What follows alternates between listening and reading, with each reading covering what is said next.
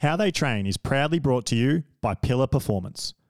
To launch our partnership, Pillar Performance are giving away a massive prize pack valued at 2000 US dollars.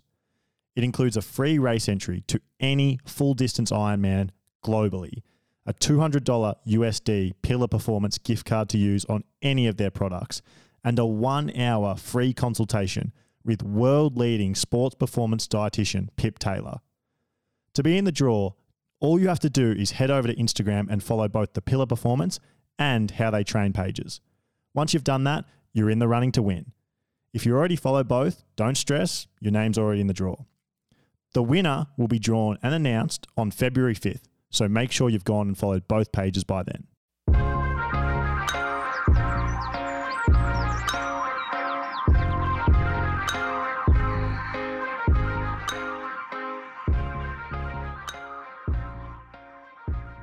Collin Chartier, welcome to How They Train, mate. Uh, for most people, your name became one they'd heard um, of after you won the, the PTO US Open a few months ago. A, a race I think close to no one picked or expected you to win. And then you became more and more familiar to everyone in the triathlon world, largely via your training with Lionel Sanders under the eye of your coach at the time, Mikal Iden, um, who's obviously the, the well known brother of Gustav Iden and a coach under the now famous Norwegian team. Um, I want to dive straight into that period of time, Collin.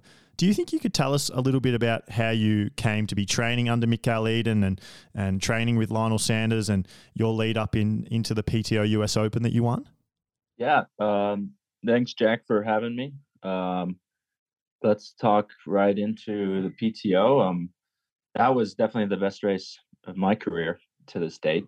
Um, and you and you mentioned like nobody had heard of me before that race. And you know i think that's true in the whole you know in the general world of triathlon but if you were to ask any of the athletes there or even in the year prior if i was at a race if they knew me yeah they they would know me. So it's it was kind of interesting because most people i know the athletes they know me quite well but the rest of the world the media the sponsors they would have no clue who i was so yeah you're right in that no one bet on me for that race. But it would be a different story if you were to talk to the other athletes on that start list. And so, how did you, how like in the lead up to that race, how long had you been working um, with Al Eden for, and and were you training with Lionel and, and Rudy and the crew before that race, and and what what was the lead up to that race? Like, how, how did that look for you? How how long was the the training block, um, and and what specifically were you doing? Yeah, um, starting with Mikal, I started working with him January 1st last year. Um, basically, I had been self coached for the three years prior, and I really got the most out of I could out of myself. And there was a lot of trial and error and a lot of error. And eventually, I was like done. I needed, I needed to start inviting people into my team and starting to be more professional in the training. So I was super uh, happy to start working with Mikal, and yeah, so that that was January first, and you know PTO U.S. Opens in what was that September, and yeah, there was a lot that went into it. There was mostly a bad year for me prior to that time. You know, about a month before PTO Dallas, I, I was starting to actually train well. I had been dealing with quite a lot of injuries. Had to pull out of several races. Um, but yeah, so prior to the U.S. Open was the PTO Canadian Open in Edmonton, and that was in July. And that's when I first met Lionel for the first time, and he'd extended the invitation that I should I could come out and train with him anytime. And I had already had a training camp planned out in uh, Mammoth Lakes, California, after uh, the Canadian Open, and I basically I just scrapped all those plans and I went right out to uh, Tucson, Arizona to train with Lionel. And yeah, I that was a, such a great decision. I'm so grateful for my time those two months training with Lionel, and that's where things really heated up and what ultimately led me to this performance in in Dallas. And so, when was Lionel uh, like? When did Lionel start getting coached by Mikal Iden compared to when you did? Yeah, so I, I first met Mikal in at the Collins Cup in 2021, and oh, I just br- briefly met him at dinner, but I had been aware that he was talking with Lionel back then, and that was in the summer of 2021 about coaching. So I it was already I was already intrigued, and that was on my radar. And then I watched Lionel's performances after that, and he had some great results. And after Indian Wells in December, where he smashed that, that's when I reached out to Mikal. So Lionel had probably five or six months uh, jump start on me uh, for working with Mikal. And so when, like, like I sort of already um, asked a little bit, when you guys were were training in the lead up to the PTO US Open, um, what what kind of stuff exactly were you doing? Like, can you sort of take us inside the the camp at the time and um, and the training that you guys were doing in the lead up to that race and, and what it looked like? Yeah. So the the two weeks prior to that was probably our best training sessions together. Before that, I had been focusing on Ironman Tremblant preparation, and Lionel was go- going to the Collins Cup. So we we were before that we were kind of a split training program because I was doing more Ironman specific work. Um, but then after Ironman Tremblant and after the Collins Cup, we came back and we are like, okay, let's take this up a notch. Like we're gonna train to win, regardless of the lactate or whatever. Like we started to push it. We were gonna go go for the win or go for broke. I mean, and yeah, ultimately we did break. so it wasn't the smartest plan, but for me, that came with the win at PTO Dallas before my demise in Kona. Um, but the training, like the week before PTO um, US Open, I did a 28 hour training week, nine, and that was a 96k running week. And for me at the time, I'd coming from taking like five weeks off of running um, before the Canadian Open. So I was really trying to like get back to running, and I was only running 50 to 60 k's a week. So this was a quite a you know significant step up, and it wasn't really any easy running in that. Like Monday, so this was uh, the week prior. Um, Monday we had a 5.5 hour brick, and we were in Tucson, Arizona at this time, and it was quite hot. We were in 37 to 41 degrees Celsius. Um, so 5.5 hour brick where we did a three hour 50 minute bike and we were indoors on this one to not get so hot. Uh, we were we did four by 45 minutes at our um, supposed to be LT1, you know, kind of Ironman pace. But I did it at 270 to 290 watts, which which is quite a, a a bit above what I did at Ironman Mount Tremblant. So I already started ratcheting up the intensity there. And I'm I'm like a kind of a you know lighter guy, so you, even though the the watts aren't very impressive, the power to weight ratio is quite good at 63 kilos. Um, and then off the bike, we did run outside in, in the heat, and that was 39 Celsius at the time and it was an so it was midday. I mean, we we just did a four hour bike ride. Um, there was an hour fifty run where we had two by forty five minutes at uh, like an LT1 Ironman pace, but but it really was. I mean, I did it in three thirty six, and and the second one at three thirty eight. And I, I definitely blew up toward the last one. Um, so yeah, that that was that's the Monday, and then Tuesday just a recovery swim. Wednesday, uh, did a threshold bike workout where it was like a 20 minute, two by 10, four by five, four by three minutes, um, where I was going. And then that was an outdoor workout. So it was in the heat. And we did that in the morning. So it was kind of like a moderate heat. Um, and I, I was pushing like 320 to 330 watts on those. And then a 45 minute run off the bike in the heat because now it's later in the day where yeah lionel and i ran side by side and in the desert, and that was like supposed to be like get the core temp up, and we did that at like 402, 403 per k. Um, yeah, then it was afternoon threshold swim, you know, five k, five k set with fifteen two hundreds. So I mean that's Wednesday, and then Thursday was an easy day, but still five hours of volume.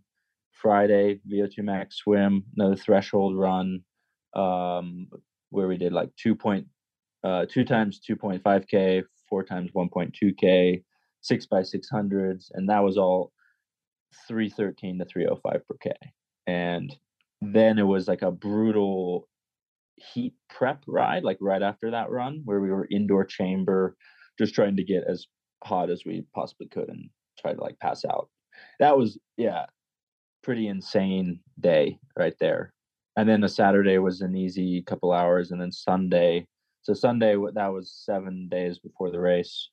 Uh, was an eight-hour day of Ironman pace work, where we did an Ironman swim, uh, four-hour ride with four by one hour at like 200 for me Ironman pace uh, watts, and then a two-hour run off the bike in the heat um, at like 344 to 340 per k. So that was that was the accum- accumulation of like a hell week there, and then it was race week. Yeah, holy shit, Collin! I've um I've talked to a lot of professional triathletes at this point and heard a lot of training weeks. And I've heard some that are a little longer than that, like Craig Alexander had some pretty famous, like 35 to 38 hour weeks that were brutal. But maybe outside of that, that's that that week you've just described there might be the the most insane week that that I've heard someone talk to me about on this show. That that like there's just a crazy amount of stress in that week. You've obviously got yeah, ridiculous yeah. heat stress, like you're you're out there running in the heat of the day, 38 to to 40 41 degrees Celsius, which is just like unexplainably hot to do sessions in, and then you're you're doing um, long indoor bike sessions and and threshold bike sessions in the heat and VO2 max uh, run and swim sessions, and, and and then you're doing some insane heat training work inside as well um, on the bike, just because that 40 degrees outside isn't enough. That's that's crazy, yeah. and a couple of proper long specific days too. That's yeah, I'm still trying to process that week a little bit. Yeah, then Lionel and I also hot tubbed every night. Not not not just for fun. not ice bath though. Lionel stuck out of the ice bath. Yeah, yeah. Oh well, ice bath was Kona, but we did hot tubs. Yeah, yeah. Um, right. So I've got so many questions to ask of that. Um, that week obviously was was massive, but what did the weeks look like prior to that? Were they equally as big or not quite? Yeah, they were not quite as big. I mean, they were in the 25 hour per week. Um, yeah area but but it was very similar format. That that had been a couple weeks accumulating up to that where we built the sessions up. Um but really the the the difference was so so Mikal joined us at our camp about midway through this this week. And the weeks the two weeks prior to that when lionel and i were were starting to push up the pace um like you know i was getting a little out of control with the long bike intervals nearing my my lt2 watts you know like the 4 by 45 minute that monday brick. Like i was just pushing basically as hard as i could until i blew up on the bike and then i did the same on the run. And that so Mikal came on thursday or friday and i started to control the intensity get into the right zones.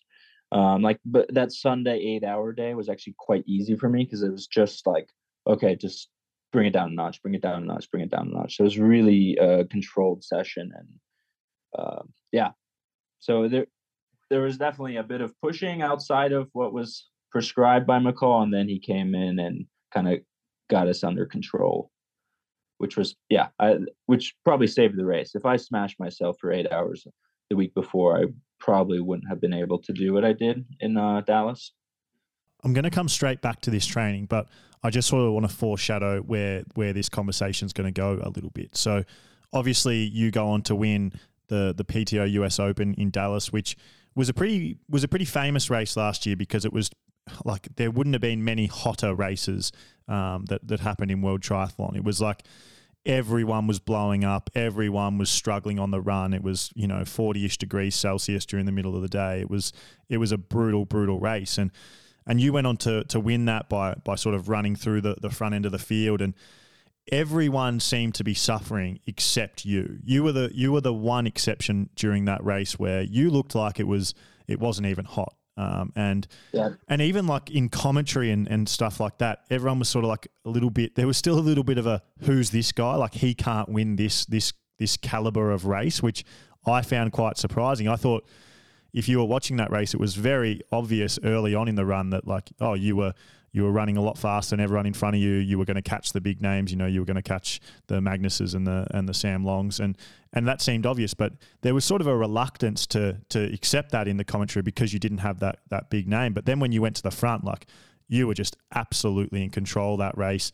You looked so good in the heat. You you you won easily in the end, and then leading into Kona, which wasn't wasn't that long after that race there was a lot of talk about about you being someone who could potentially end up at the front of the race on on the podium. A lot of people were predicting you, um, Collin, to in, in, like their their pre Kona, um, you know, top threes. That you are you were second and third. Not many people had you winning, but you were second and third on a lot of people's lists that I saw, and and it was pretty much all on based on how well you performed in the in the heat of, of Dallas, Texas, which people obviously equated to being pretty similar to the conditions in Kona. And then famously, I reckon where you even more so than the US Open, where you really started to to become a household name in the triathlon world was in the lead up to Kona, where you were sort of doing like a, a, a YouTube video series training with Mikal and, and Lionel in the lead up to the race. And you guys were training crazy hard out there from the outside looking in. And and even other pros that were talking about how how hard you guys were training on the island and how hard you and Lionel were pushing in the week up to, to Kona and and you both went on to have um, subpar yeah. subpar Terrible. finishes and results. Yeah. it what it is. Yeah, it was pretty shit. You you both had pretty shit races considering how good athletes you are there. And so this is where that conversation's leading and we're going to go all in on that. But if you come back again to to the period before the US Open that we were talking about, you said that you and Lionel said, well, fuck it, we're going to push here and we're, we're going to really try to win these races and train hard.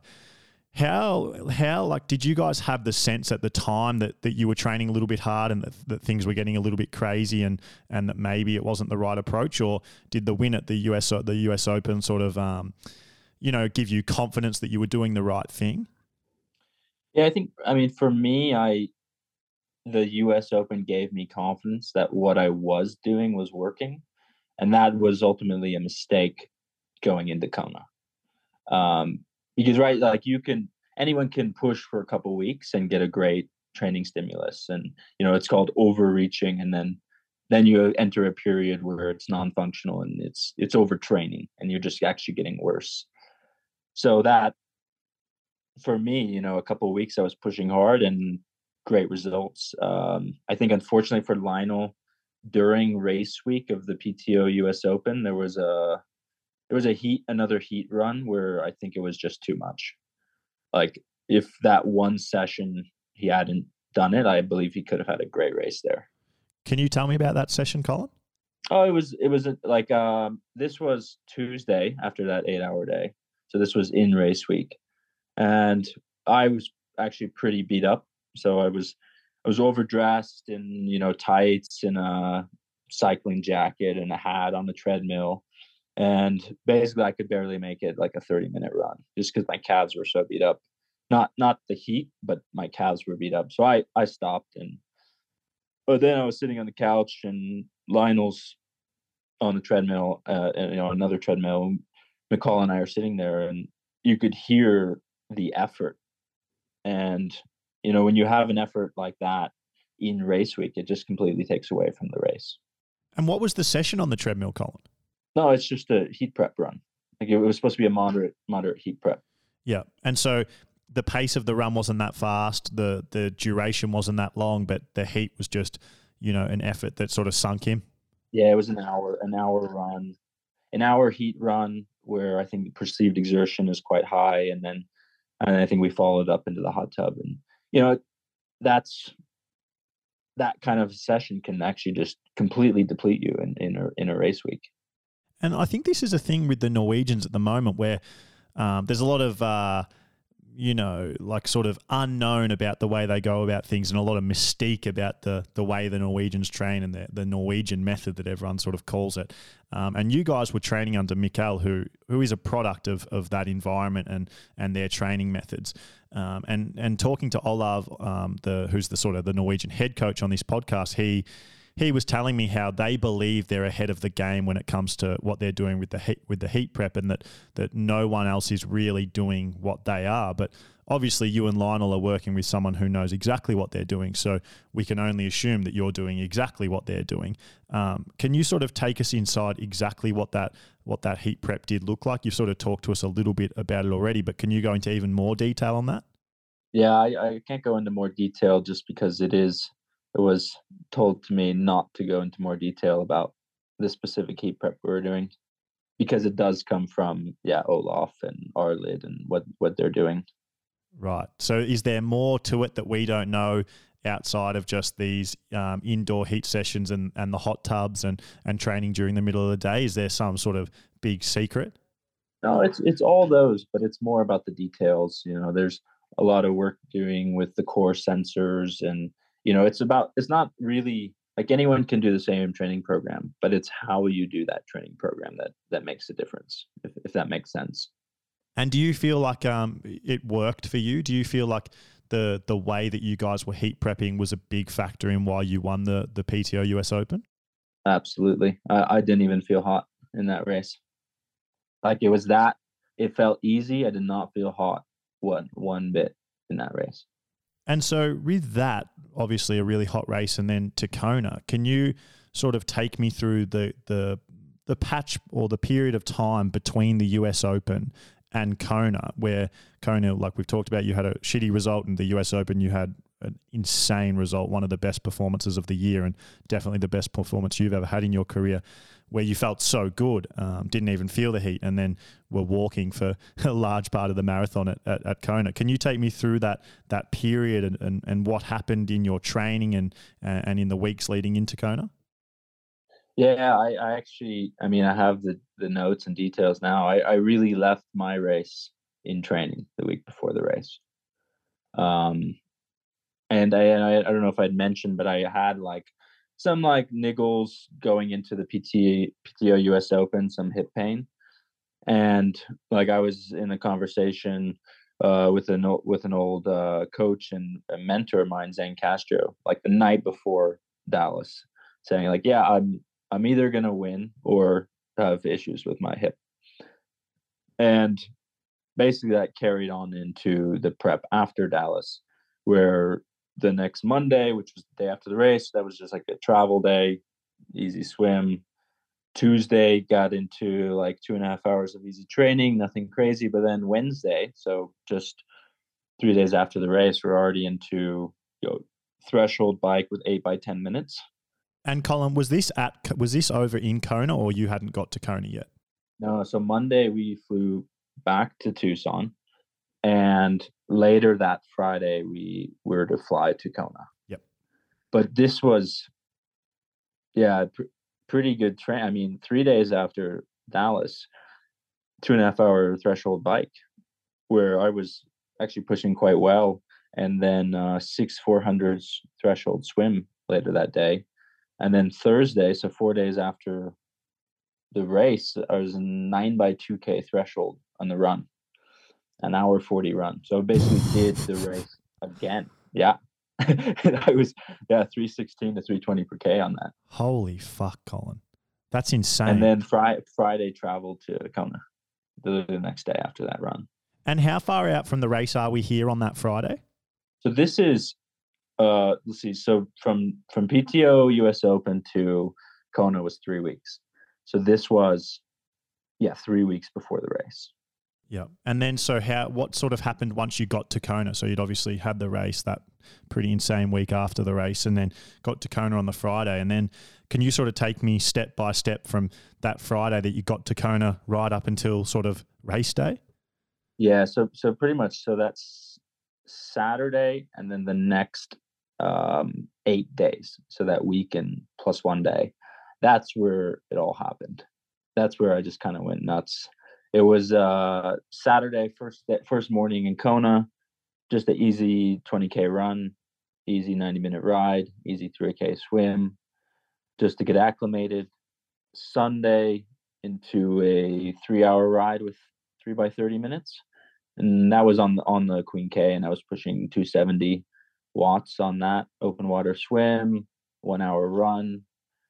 So again, like sort of an easy day, like a longer easy day, and then Monday, easy day. Tuesday was a was a pretty big session. That was like our do the full bike course and run off the bike. So that was our big session, and the four and a half hour bike where I think I did 170k. Where I did four by 45 minutes and then 30 minute effort, all between, you know, all in on the course in the conditions between like 265 and 290 watts. And just for reference, I, I averaged nowhere near this in the race. like, um, yeah, and then and then hour 50 runoff where it was like four by 25 minutes. And that was all, all kind of like at race pace or predicted race pace, 347 like 350 per K on the Queen K and on Energy Lab. Um, yeah, Wednesday, easy run. Thursday, yeah, two hour ride. And then into like an hour. So I was having quite a bit of hip pain now at this point. Um, there was like a threshold run set where we had like eight or 10 by four minutes. And I, I, I just really couldn't make more than six without having pain. So I stopped early. Then I had a great swim, like a, a fantastic swim, went to that pool in Kona. I had five by 800s where I pushed like 845 into 850. So that's 106, 105 in the yard pool. And just felt great, like was flying. Um, then Friday was that day where Joe Skipper and Rudy joined us for that session. That was is in one of the videos. And that was this day was the nail in the coffin for me. And like super high perceived exertion, high lactate, you know, lowish power for the relative effort. Basically, I went all out. It was supposed to be a light threshold stimulus. It was four by 10 minutes and four by five minutes. And yeah, that that was if maybe if this session I hadn't pushed it to the extreme, I would have maybe had a better race. I don't know. But this was definitely the end of me. So it was all out. I think I averaged uh, six millimoles for this workout, four by 10 minutes and four by five minutes on the bike. And yeah, followed up with this open water swim and uh, an easy run. Saturday, easy day. Sunday was another big brick. And that's seven days out from from the Kona race and I was still doing well, like four by 30 minutes, 290 watts, and 20k run at you know 334, 338 per k.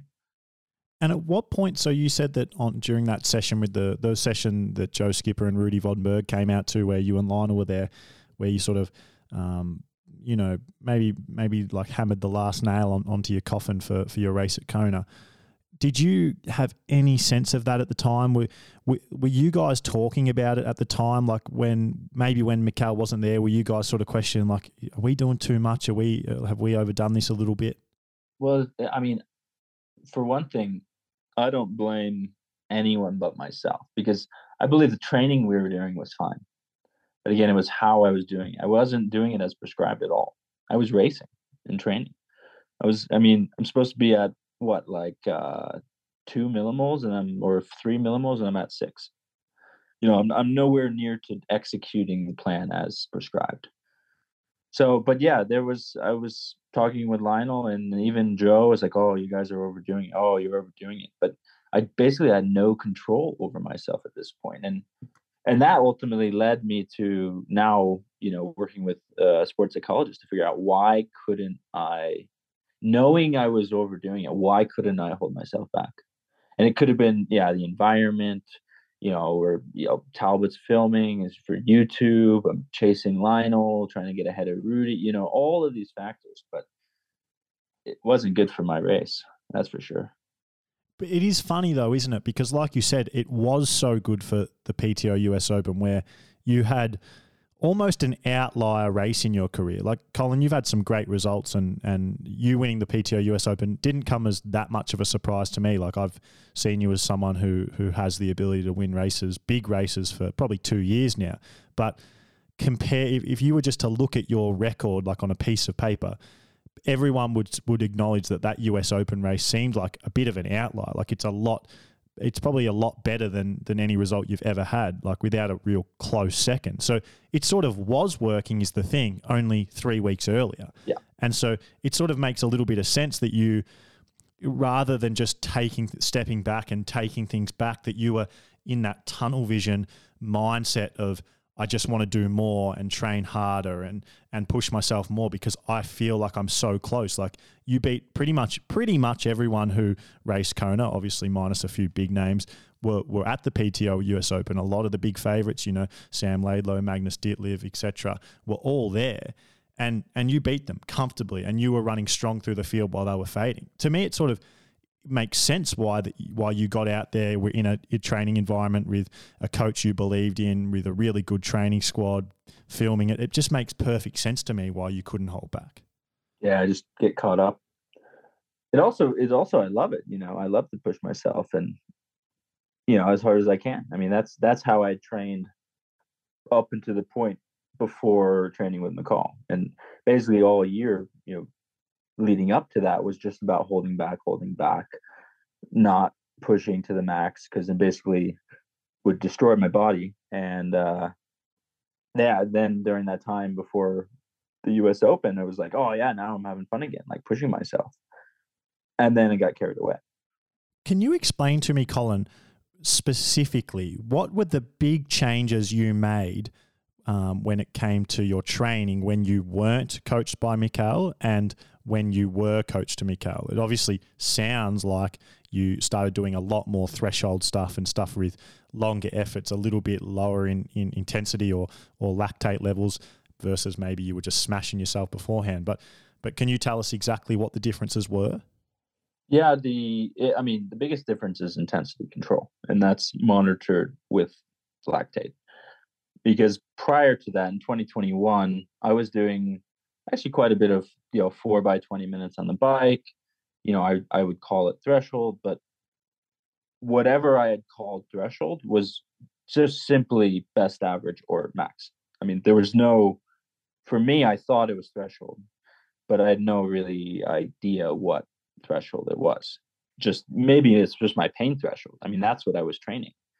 So any session i did and i was doing um, like before the Boulder 70.3 and the Collins Cup, my go-to run workout was 18 by 1K. And it was, you know, in Boulder, in the heat, on the dirt, with no real, you know, support or cooling. And it's just best average till I fade or blow up. So that's really kind of how I trained before that. And now it's measured, it's controlled, and making sure I can train well the next day, not you know going beyond my limit to where I'm crippled the next day. And you do hear the Norwegians talk about this. Like you hear Gustav and Kristian talk about this himself. You definitely hear Olav talk about it. Um, that like, and they've got a bit of a reputation for being really high volume, high load trainers. Um, that to be able to maintain a high training load, that you must have intensity control. And does that specifically mean just in your sessions? Like, does it mean, okay, we're going to do a lot of stuff at 70.3 intensity or at Ironman intensity? Or is it everything? Is it like, okay, in our in our easier days, we also are very strict with intensity control. And in our VO2 max sessions, we're very strict to make sure that we are actually in VO2 um, intensity zones. Can you like sort of tell me specifically what, what that means? Yeah, I mean, I, I can't speak for yeah what Gustav and Kristian are doing, but for yeah working with Mikal, uh, I do have quite a bit of flexibility on easy days. I mean, it is you know make sure it feels easy, um, but the, so the intensity control is really about the sessions themselves, making sure that that session is not too stressful, so that you know we can do more work down the line, you know, later in the week.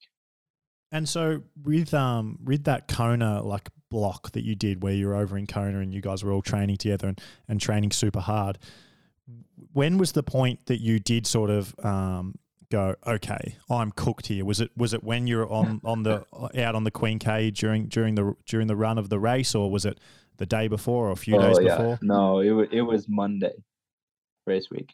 Yeah. I, I, I knew the race was done Monday in race week, and I was like completely crippled. I was actually calling hospitals to see if I can get an MRI because very bad hip pain, completely like smashed. I didn't want to train at all, and I took the whole week off. So when on that Monday, did you actually get into a hospital?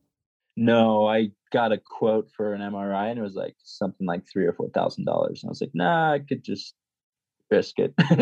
see, see if a week of rest will, uh, yeah, make it better. So what did that week look like for you then? Uh, a lot of TV, resting. Uh, I mean, I would try to get out for like a 30 minute ride, or I mean, I wasn't running. So just easy swim, very short.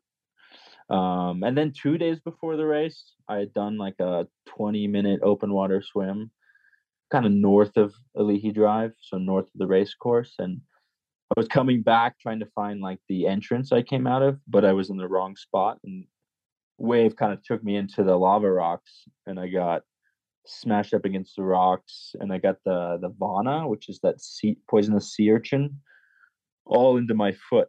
So I was just like bleeding out of my feet and had sea urchin. This is two days before the race, and so I had to deal with that. Um, so yeah, I was I was basically just trying to get my mind into a place where I was like, yeah, I'm just gonna toe the line and see what happens. Maybe maybe a week of rest could could help. And so during this patch where you you crip like you're basically a cripple on, on race week and then have that accident in the water, who are you like keeping this pretty low key and, and pretty secret or who are the people you're talking to about this what is what is the discussions that you're having with your team and, and who is that team yeah the, i mean the team i had there with me was mikal lionel talbot uh, chris lieto um, erin uh, sanders so we were all in like group text and chatting so yeah, these these are the people who knew what was going on, but otherwise, I just kept it pretty quiet. And was like, was the conversation uh, like that the race was done, that you were you were cooked, and everyone was sort of just sympathizing with you, or was there still a little bit of hope you were holding on to, and and was everyone oh, just was, trying to build you up? Like, I don't think Mikal wanted to approach it because uh, I was definitely pretty down for the you know Monday, Tuesday, Wednesday and uh, I was starting to get my hopes up, and then this foot thing happened. But that that was kind of a minor issue. I just kind of looked past that. I was like, okay, well, I can, I can still walk, so I could run. Um, yeah, I mean, I was still trying to be positive as, as best I could, and and you know, the the race went off, and I felt great in the water. I was in the first group, and yeah, then after like five minutes, I looked down and my front tire was flat. So I was in the I was in the front group with all the people and just felt fine in the group. Um, so I had to stop before we even got to Palani Drive and uh, get some CO two, pump up the front wheel, and hope it holds, and just kept going. And basically, then I chased as hard as I possibly could to to get onto the group, and then I was really cooked. I think I produced so much lactate and I was doing like 350, 360 watts, which is well above my my threshold. And especially after taking a week off, um, yeah, I was pretty cooked after that. And that was an hour and a half into the race. And that's what I was going to ask next, um, but you've sort of already taken us there. So, what happened after that point? It's obviously a a long eight to ten hour day if you if you're out there and and when you're sort of you know two hours into it and and you're pretty cooked and and your race is done. What what happened for the the remainder of that race from your perspective? Yeah, well, um, you know, training with Lionel, living with Lionel, he's he said several times, uh, maybe to me, maybe to others in interviews, that there's only two ways out of Kona, out of the race. Like as soon as you started, there's two ways out, and that's the finish line or an ambulance. and I just kind of like, you know, whenever I heard, it, I just kind of, like, yeah, yeah, whatever. Um, but then I was in, I was, I, I could never imagine I would be in this much pain and agony 90 minutes into an Ironman. And I was like, oh, shoot. I gotta keep going. like there's, I couldn't live with myself, and I don't think Lionel would ever speak to me again if I quit just because I felt bad or having a bad race. So, yeah, really, it took everything I could to just keep going. Um, you know, there were ups and downs. I remember like at the past the turnaround, um, so over halfway down the bike, uh, I think Patrick Lange was coming by me after he served his penalty and was like, "Come on, come on!" And I had just gone like, I don't know, 220 watts for the last like hour. So I was like, "Yeah, okay, I'll try." So then I was back to doing like 280, and that was good. We were making progress. It was just sitting, you know, behind, and then all you know the uh, on the speed concept on the old one, there's that box in the storage box. Mm-hmm. Well, I had taken the there was like a piece of tape holding it on, so I'd taken that off to get the CO2 at the beginning of the race, and now the back was just like flapping along because there's no tape holding it, and one of the tubes like jumped started jumping out of the box but I didn't know. I just I, I, just started hearing a noise in my back wheel, so I thought I had a my back wheel was flat. So I stopped. You know, I let Patrick Lange go. I just stopped and pulled over to see if my back tire was flat, and I was like, oh, it's not flat. But then there was a tube that was rubbing on it. So then I took tube, put it in my jersey, and threw it out at the next aid station. But still, I lost the gap, and then I started to chase back, and I caught back up to Patrick and I was doing like 300 something watts to get there. And I tried to stay, um, you know, in contact as as much as I could. And then I was just thankful the last, you know, 30 minutes was kind of downhill into town because I I was just kind of coasting. I had a lot of like hip pain and I had a headache the whole time. I felt so hot. Uh, it was not a pleasant experience to be on that bike course. I've got an update for all of you who already use Pillar Performance products or those of you who wouldn't mind trying them. When you go to Pillar Performance's online shop, choose what you want to get and go to the checkout. We've always had the discount code HTT10 that gets you $10 off your order. This code is great if you're just getting one thing like a tub of triple magnesium powder because it costs $39, so it takes off close to 30%. And we started with this code for everyone who listens to how they train because my favorite Pillar Performance product was the triple magnesium powder. I use it 30 minutes before bed every single night, and it's completely changed my sleep for the better. I've just never been someone who sleeps through the night and would never wake up feeling refreshed, energized, and ready for my morning training. But Pillar Performance's triple magnesium literally completely changed this, and now I would just would never consider going a night without it. And because I only believe in promoting products I know work and I personally use and love, we had that discount code specifically for people trying the triple magnesium powder, um, as it gave, it gave a lot off that particular product. And that was really what I wanted to promote because I know it works, particularly for those of you who train a lot. But for the last month, I've become probably equally as big a fan of some of Pillar's other products, like their Ultra B Active and their Vitamin C Plus Zinc Immune. I, I seriously love them both. Um, and I think micronutrients are just something I'd never considered using, but now, um, now that I've used Pillar products, I'm just like, why wasn't I using these? Like, these have changed my training so much. I just feel so much better. I'm not getting sick as often. I'm sleeping better. I just feel healthier. Um, and so I now use all three of these daily. And so I rang Damien, who owns Pillar Performance, and said, Damo, if someone wanted to try all three of these, it costs $100. And the HTT 10 code of $10 off isn't quite as good value for that compared to just the single tub of triple magnesium powder. Um, or like if someone wanted to stock up and get multiple tubs of triple magnesium so they get free shipping, which Pillar do on all deliveries over $80, then it's not actually as good a deal, the HTT 10 code. Um, and so, literally within 10 minutes, Damo um, had set up a code HTT20, which gets you 20% off all your orders. That's the biggest discount code Pillar have ever done, and it's available to all of you who listen to the podcast. So, if you're wanting to try Pillar for the first time, then I, I seriously suggest you start with just a tub of triple magnesium powder Use the code HTT10 as it's still available as well. Um, so use that at checkout to save yourself almost 30% off your first tub. Um, or just any time you want to buy a single tub of triple magnesium powder or a single um, tub of any of their products.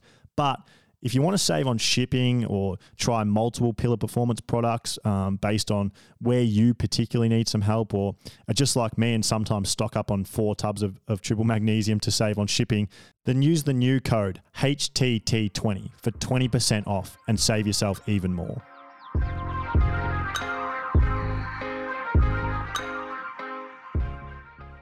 Before we get into the run there, why do you think you felt so hot out on the course that day, whereas in the hotter temperatures at, at Dallas at the PTO US Open, you didn't feel hot at all? Yeah, I, mean, I think it has everything to do with with just overtraining. Like, right, it's the central nervous system. Once you overtap that, the capacity to handle more stress is gone. Like, it's just telling you stop. Like, it's too much and I think that's exactly what was happening. It was just it was too too much to handle, like because of that week prior. And then when you were out in the run, did you sort of consider stepping off at any point, or were you like, even though your hip was was cooked, you you you were having headaches and you were feeling boiling hot, and the race was done? Were you ever just yeah? Did you ever consider not finishing, or did you just accept pretty early? Oh, I could I considered not finishing every step. I was actually I, I, came out of the T two barely. Like I, I sat down and I spent like a few minutes and I was in quite a lot of pain, low back pain. Um to like getting up out of the chair or like I, I definitely could barely put my shoes on, uh, my running shoes on. Um, I walked out of T2 and, you know, head down, just like, oh, don't look at me. Like, oh, I was, I'm, you know, embarrassed because I actually I truly believe I could have been on the podium. You know, as far as my my ability and, and fitness, you know, in the week prior. But now, yeah, I was very in a, in a negative headspace. And going on Ali'i Drive, there's like hundreds, if not a thousand people spectating. And I got to the far end of Ali'i Drive and turned around, and uh, Nicole was there, and I was like, "Yeah, no, the race is not in the race. I mean, I'm I'm in the race, but I'm not in the race for anything. Um, yeah, and I actually had to just dig within myself. Like so many people were cheering for me by name, which is this is the first race I've ever been to where people were cheering me by name, and that was a yeah thanks to being in Lionel's YouTube series. I think that's that's why. Um, and eventually, I was like, okay, this is going to be a very miserable experience if I just keep being negative for an entire marathon. So I I flipped the switch. I started to um, you know, respond to the crowds, you know, whatever fist pump and and that really brightened my mood. And I just kept feeding off the crowd and and feeding it back. And yeah, then there's companionship. Like uh Sam Appleton was also having a bad day and he was ahead of me on the run, and then I caught him right at Palani Hill on the way out. We were just chatting and jogging beside each other, and then he took off.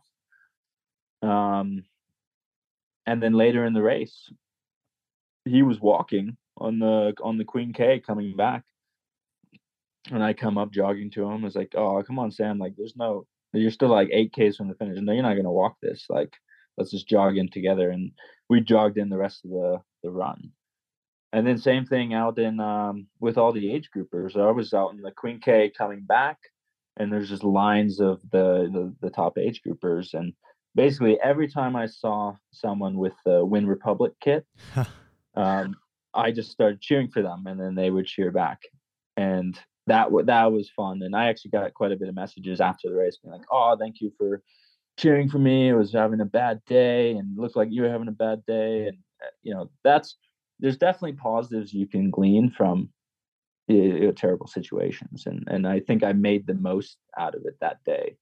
And I'm thankful I did because it would have been a really really sucky day if I was just you know self-loathing and negative for 4 hours on on the Queen K.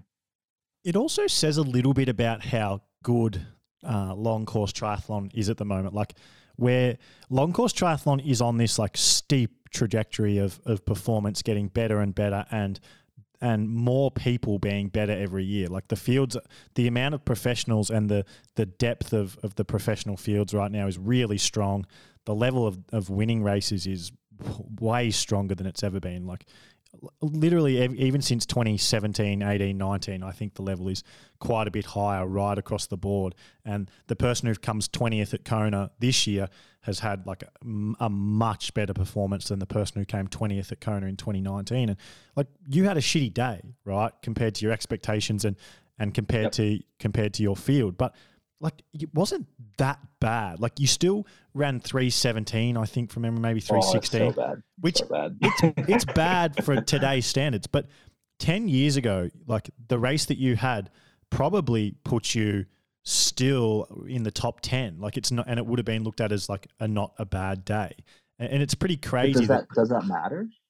I mean, we're if we're gonna live in the present, like we can't be comparing ourselves to anyone else in the past it really doesn't matter. You're right, and that's why, like, I could also admit it's a shitty day compared to where things are at now, and compared to how good an athlete you are relative to where things are at now. But I mean, I guess it's just it's an interesting side note of how strong the sport is at the moment and how far it's come, and and and the era that you happen to be competing in. Yeah, I mean, it's a, an exciting and fun era to be in.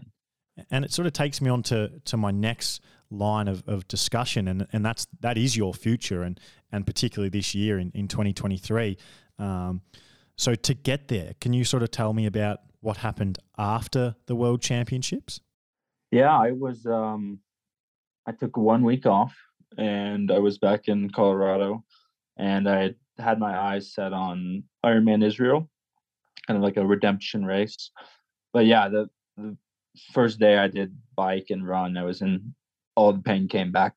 So I really just I shut it down. And I think because of the win at PTO US Open, I mean the hundred thousand dollars, like I'm I was able to afford the time off to focus on getting fully healthy and coming back. Uh, because in the previous years, like I, I couldn't do that. Like I mean, I have to go race the race to to be able to have enough money to survive and I was I was even doing race to race, yeah, before Ironman Mount Tremblant. Like, uh, there was I did Ironman South Africa in April, and now it's like Ironman Mount Tremblant. I hadn't been paid yet for any of the races, and basically I couldn't pay the credit card bill. You know, without and that was just a few months before PTO US Open. And so now I'm in the position where I could end the season at Kona, October 8th, and I'm looking to start the season at Ironman Texas, and that's April 22nd. I mean, that's a significant period of time off just to focus on building back up, and so that that's where I'm at now in the building stage. So I'll, I'll come to that, but I, I actually think money in the professional tri- triathlon world is fascinating because it's so unknown about how much some people make, and it's so well known. Like people are very good at talking about when they're broke and struggling, as most if not all professional triathletes go through at the start of their career. Like it really is a sport that before you make it, you have absolutely no money and you're relying on, yeah, going race to race or working a part time job or your parents paying for it. Um, it's just one of those sports. And so, with you, one when when you won the the US Open and you you got a hundred grand to for the win there, was there also lots of other stuff that came with that? Like you did become someone that that a lot of people were talking about and went from you know, like you said, the the media and, and brands and that not knowing who you were before that race to suddenly knowing your name and and and wanting a part of that. Did you was like were people flooding your inboxes saying, "Hey, we want to sponsor you"? Were you suddenly getting all these new brand opportunities and and exciting opportunities come up after that race? Uh, not really, not really at all. Um, yeah, I don't think brands go up to anyone and say, "Oh, we want to sponsor you." Not not nowadays. Um, and after that, after the U.S. Open, like my eyes were still focused on Kona. So even if someone did reach out to me, I didn't even pay attention, um, because it was just put your head down, get get working, go for go for Kona. Um, and then in Kona, I met um, Adam Ackworth, the manager, Gustav and Kristian, and the Centauri group and started working with him post Kona. And so that's when I've started to develop relationships and start to work with new companies for this year. Is there anything that you can tell us about, or is it all you're sort of keeping it under wraps at the moment? Uh, well, for now, I'm, I'm excited to continue my partnership with Wyn Republic. I think Luke and Beth McKenzie are doing great things uh, for the sport.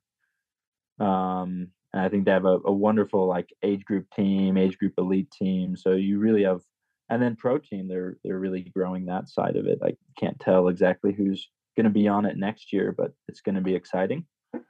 Um, and yeah, the others are going to have to wait to uh, to reveal that.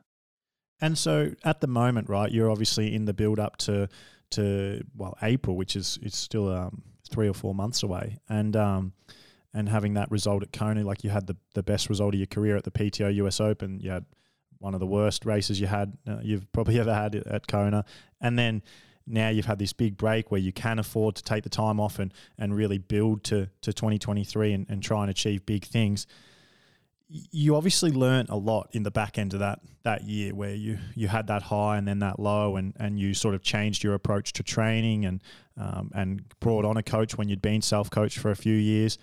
What are your main takeaways? Like, what are you going to keep from that time, and and what are you going to get rid of from that time? Like, uh, for like I guess for example, are you still going to be training with Lionel Sanders and, and that little squad in Tucson? And are you going to still be coached by Mikal Iden, or are you are you going somewhere in another direction?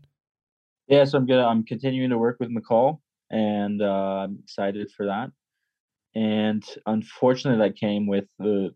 I've made a decision. I had the open invitation to still go to Tucson this year and train with Lionel, and I I was super grateful for them hosting me and inviting me into their homes. Um, but our training now is probably not going to be so compatible. So I've ultimately decided not to go back to Tucson at least at least for this winter. Uh, I've got a I'm going to head back to Girona and work on some bike fitting and getting ready for the season. Just kind of working on some things I need to get worked on. Um, but yeah, it, it was such a uh, those those two months last year were definitely the best months of of my year, um, and that was yeah, being around Lionel and and Erin. So with that, Collin, um, with that patch with Lionel being so so fun for you, and uh, you know the one of the funnest patches of your career, but also like probably benefiting you as a professional as well. And I know there's like there's lots of different ways to to like establish yourself as a professional. You can be not the world's best athlete, but you can you can have some things that that make you a household name and and really entertaining. And I think being part of that Lionel Sanders training squad really probably did that for you, but it also just happened to be when you were, you know, one of the best in the world at the time. So you sort of had both things going for you where you were one of the best athletes in the world and you were part of this really entertaining training squad that people want to hear from. Um, and and now to hear that you're not going to be in that squad going forward, um, obviously because assuming that means Lionel has stepped away from being coached by Mikal Iden, whereas you've chosen to stay with him.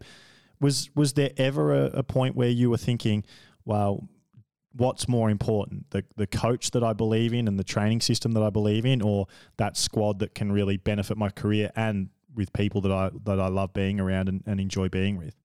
Yeah, I mean that's a hard decision, and it's one I had already gone through in 2018. I was part of the Ian O'Brien ITU training group, and I love being part of the group and the dynamic and friends. But at the end of the day, like I needed to do the training I needed, if that made sense.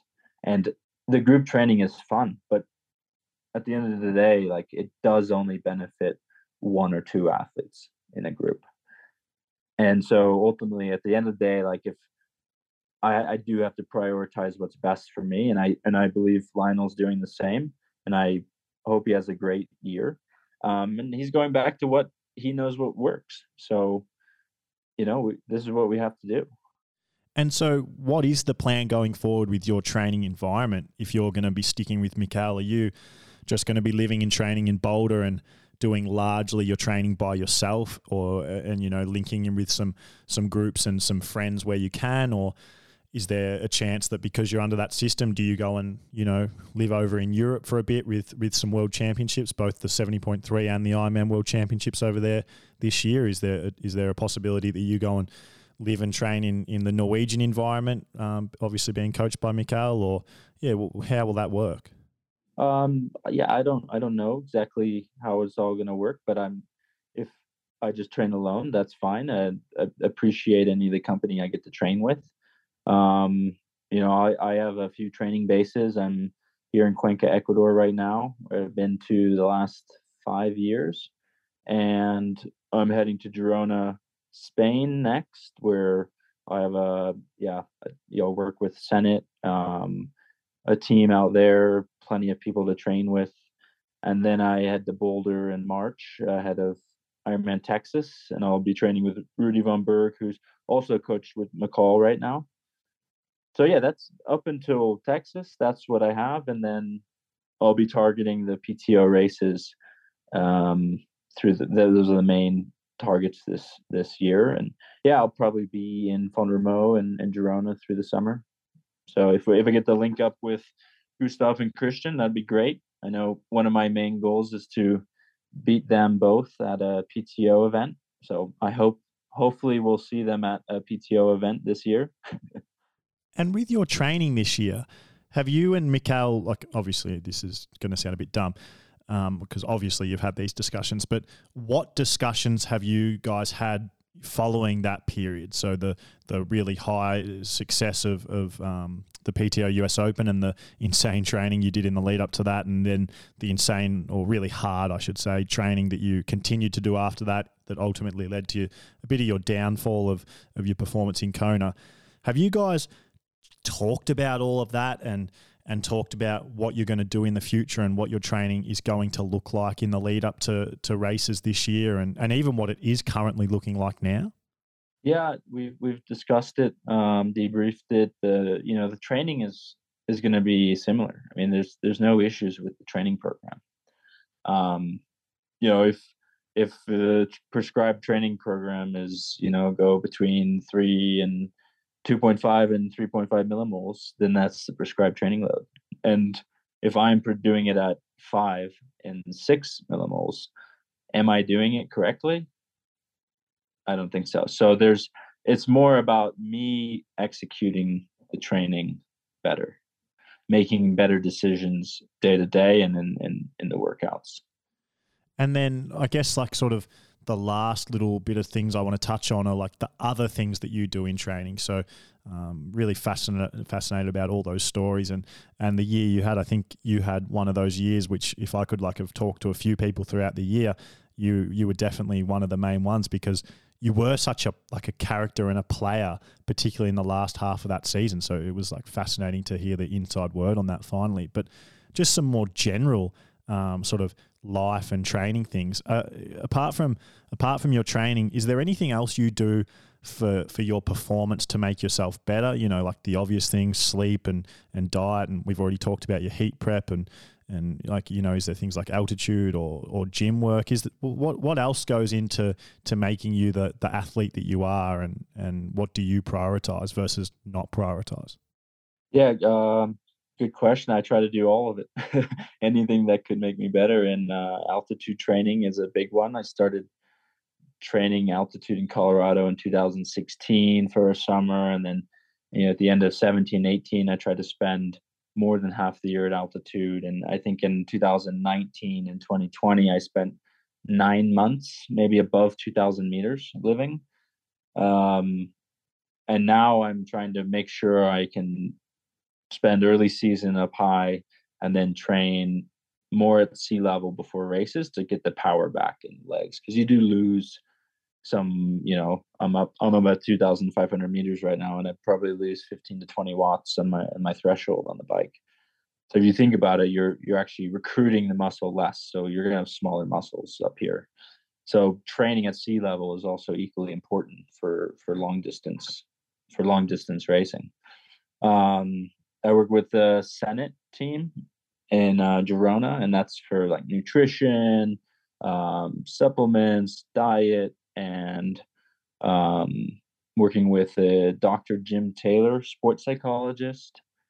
Figure out why, you know, what's my my proclivity to overtraining? Like, how can I make sure I, I address that and be intentional about choosing, you know, to do prescribed workouts as they're prescribed and working with uh, Christopher Johnson in Seattle. He's a physical therapist and, and running coach, along with Lawrence Van Lingen out of you know, California. He's a running coach. We're like Flora Duffy, Paula Findlay. Um, so yeah, I'm trying to work with as, as many experts in the field as possible. Um, because they know better than I do.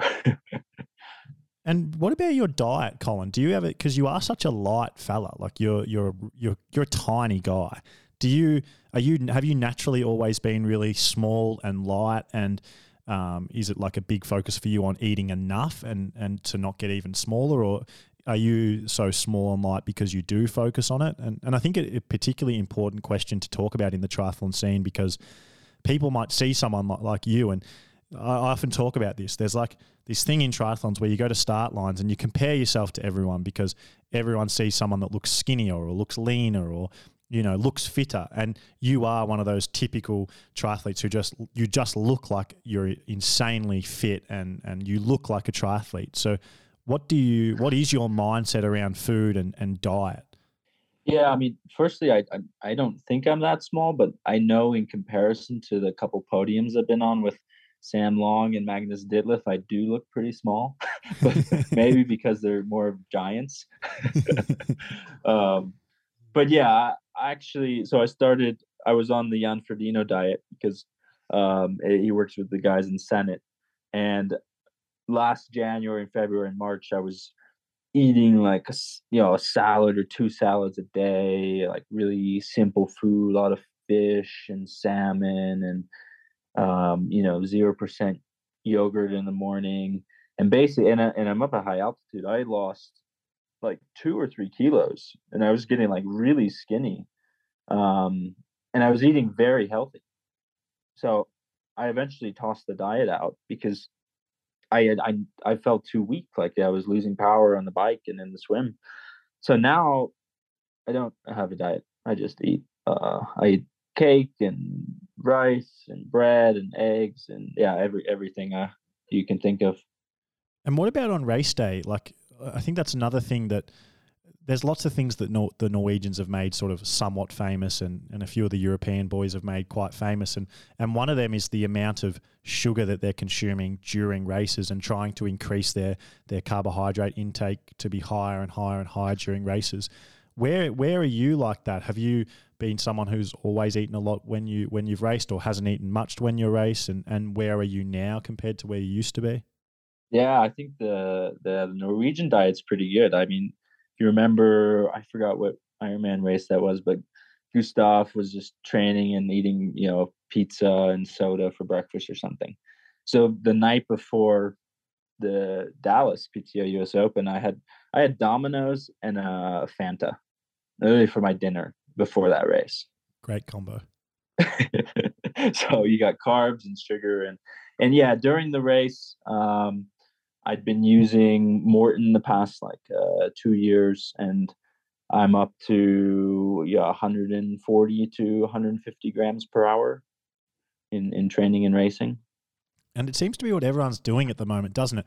I think correct me if I'm wrong, Collin, but I think particularly on the men's side of the professional long course field, you guys all seem to be pushing your carbohydrate numbers during the race, like 140, 150. I mean, like we've talked to Sam Laidlow and Magnus Ditlev and, and Olav, and, and everyone seems to be doing that. The female side of things doesn't seem to be going quite as crazy there, like really trying to get them, you know, the mid to, to high 100s. Um, they still, like everyone I'm talking to at least, seems to still be sticking sort of 60, 80, 90, whereas the wow, men really seem so to be. Low. Yeah, well, the men seem to be in a bit of an arms race at the moment about like who can take in more carbohydrate per hour in a race. And like, yeah. it's very rare that someone isn't now taking in 120, 140, 150. Yeah, I mean, I'm I am a smaller guy, and you know, at 64, 65 kilos, and I think it's an advantage because I can still take in 150 grams of carbs per hour. And if Magnus or you know bigger guys are doing that, like I'm getting more fuel per per kilograms of my weight. Do you think that like can just compare a performance to me, right? Like let's say if you did the PTO US Open your best race or you know even um, we could even go into like any of the Ironmans you've done like we could go into Mont Tremblant that, that you did just before the US Open and, and won do you do you think what would the difference in performance for you be if you took in 60 to 80 grams of carbohydrate versus 130, 140, 150? Would you still win those races, do you think? Oh, I don't know. I think I'd have to slow way down. Yeah, I don't. I don't think I'd be able to perform at the at the same level for sure. And do you notice that in your training as well? Like day to day in your training, if you have big sessions, are you taking in that same amount as what you would in the race? You know, like 140 grams of carbohydrate per hour. I mean, I I try to, um, you know, especially in the build up to Ironman Tremblant and the PTO US Open. I was training with with Maurten, um, but a lot of the year and the years before, I don't. I just don't have the availability. I'm like, I'm not spending the money, you know, 20 30 dollars per training session um, in Maurten. So a lot of my training in the past has been fueled by you know Haribo gummy bears and, and yeah, and Gatorade mix from Costco. Like the budget the budget uh, diet. but yeah, ideally, if I could just fuel all the workouts on with high quality race nutrition, then I think the the the training goes even better because the recovery is quicker and you can do more more work. Do you ever do fasted training? Do you ever wake up, not eat, and go and train? Do you ever do sessions or easy easy training sessions where you don't eat throughout them and and or, or is that just not a thing you do at all and you eat before every session and you eat during every session yeah i, I eat before and during pretty much every session like i, I went on like uh, an afternoon easy ride here like 90 minutes and i forgot to bring anything and just water and uh, basically like at an hour 15 i was like oh i'm so hungry i should have you know brought something but I was done for the day anyway so it it's more important when you're stacking sessions that you are fueling before, during, and after these sessions. Why is that important, Collin? Uh, because the low low glycogen availability. I mean, it just limits the amount of power you can put out. You know, if you if you have threshold sessions. You know, I know there's all this. You increase your fat oxidation with fasting and all that, but I just don't. I don't know if it's worth it like yes it's true you do improve fat oxidation but does your performance improve that i don't know yeah that's a i find that a really really sort of gray area in this discussion is do you actually become a faster triathlete as a result of that? Because there is you're, you're 100% right that all of the discussion around you know um, not eating as much or doing f- some faster training or some limited ca- like carbohydrate training is that like yes your fat oxidation gets a little better. Yes your glycogen sparing gets a little bit better. But does it actually make you a faster triathlete on race day? Because to me all i'm looking at is who is winning races and what are they doing and every single person in the world that that seems to be winning big races um, let's talk for you. With like it, it, it is across the men's and women's field, but let's talk the men's field because we're, we're talking to you. All the all the guys who are at the front of the, the sport at the moment, you know, um, Gustav, Kristian, yourself, Magnus, Sam Laidlow, Max Neumann, etc., Sam Long, um, Joe Skipper, they're all doing what you're doing. They're all eating a lot. They're all fueling all of their sessions. They're all um, pushing their carbohydrate per hour number during training and racing. So, like, we, if we're seeing that and we're all acknowledging that it's the fastest the sport's ever been, then yeah, you got it. You do have to question, like, even though it it does it might improve your fat oxida- fat oxidation and, and your glycogen sparing, does it actually make you a faster triathlete? Yeah, I mean that's the that's the question, and I don't think it does. So I'm not gonna I'm not to play around with it. Yeah, you wouldn't. Would you, would you ever do um, a period where you go, well, fuck it, I'm to see if it does, and and just like start doing some faster training, start not eating as much um, during your easy easy sessions, and only really fueling your actual sessions, and then on race day, or or would you would you ever go like the crazy end of it and try like a you know a keto diet or you know fast till till midday every day? No, no, no. I, I'm just gonna do do what works um, what's worked in the past you know I, in my early 20s or in, in, university like i remember doing you know intentional fasted rides i would do like a four hour hard group ride with no calories and yeah i could do it i mean but i'm smashed i'm smashed for like two days afterwards. Like it's not it's not worth it. Yeah, I think that's a good message because there's a lot of confusion in the triathlon space, and I think a lot of people unintentionally or intentionally sort of get a bit caught up in it. And so it's nice to see someone who is like you and and you know so good and and looks like a triathlete and you know promoting these messages of you don't have to do anything crazy and you can still be one of the best in the world and and look like a triathlete and, and all those things. And like for everyone listening, um, before me and Collin started recording now, we had to sort of delay by a couple of minutes because Collin was eating a, a piece of cake before we recorded. So he's he's not lying about about that. Yeah. Um, yeah, I mean the, the important message is, you know, what what do triathletes look like? It could be any body type. Like at this day and age, we have you know bigger people who maybe don't look like the fastest people who are winning races. And that's the most important message is if you want to be training a lot or training hard and racing well you need to eat a lot. Like we're you're spending a lot of calories and and people don't realize how many calories they're spending and they do need to eat. Like you go on a four or five hour ride that's that could be like three four thousand calories you you do need to put back in because if you got a deficit how are you going to be training the next day for another three or four hours? 100% i love that message mate and it's uh yeah it's it's the best because you what you say is is exactly how i think we should all think about it is that what what's actually going to make you the best triathlete and the best or the best athlete the best runner whatever it is.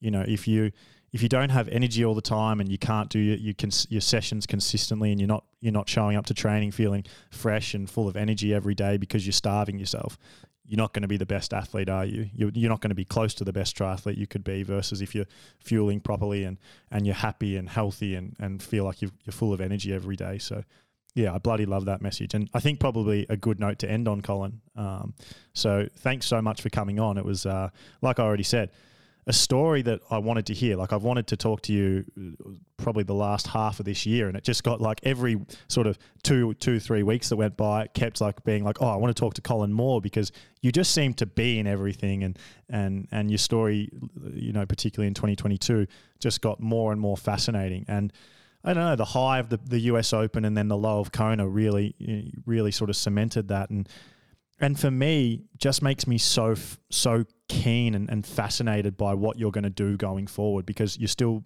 pretty young in the sport. You know, you're not you're not close to retiring yet. Um, you're you're coming into your absolute prime. You're clearly already one of the best in the world on your day, and and I think that you know without making those same mistakes in training, I think you're a real threat across both distances the the the the PTO races, Ironman World Championships, big Ironman races. Like, I think you're a name that everyone needs to know about if they don't already, and and and I think we can definitely count on you to to win and podium on some big races this year. And I can't wait to watch you do it. So, yeah, make sure you don't do anything crazy again like you did in Kona, and uh, and and can't wait to follow. Yeah, I'll try not to. Yeah, well, it's uh, been a pleasure uh, to be here. Thanks for having me. Awesome, mate. Have a good rest of your night, and uh, and we'll chat again soon. All right. Thanks, Jack. See you, Collin.